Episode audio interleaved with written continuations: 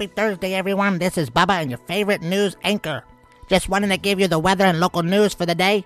Today is going to be mostly cloudy with a chance of meatballs.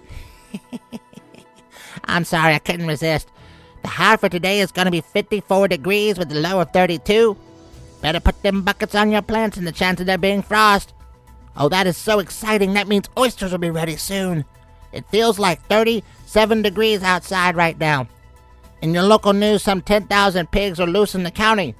Reports say that someone forgot to lock the gate and the pigs got out. I know what you're thinking.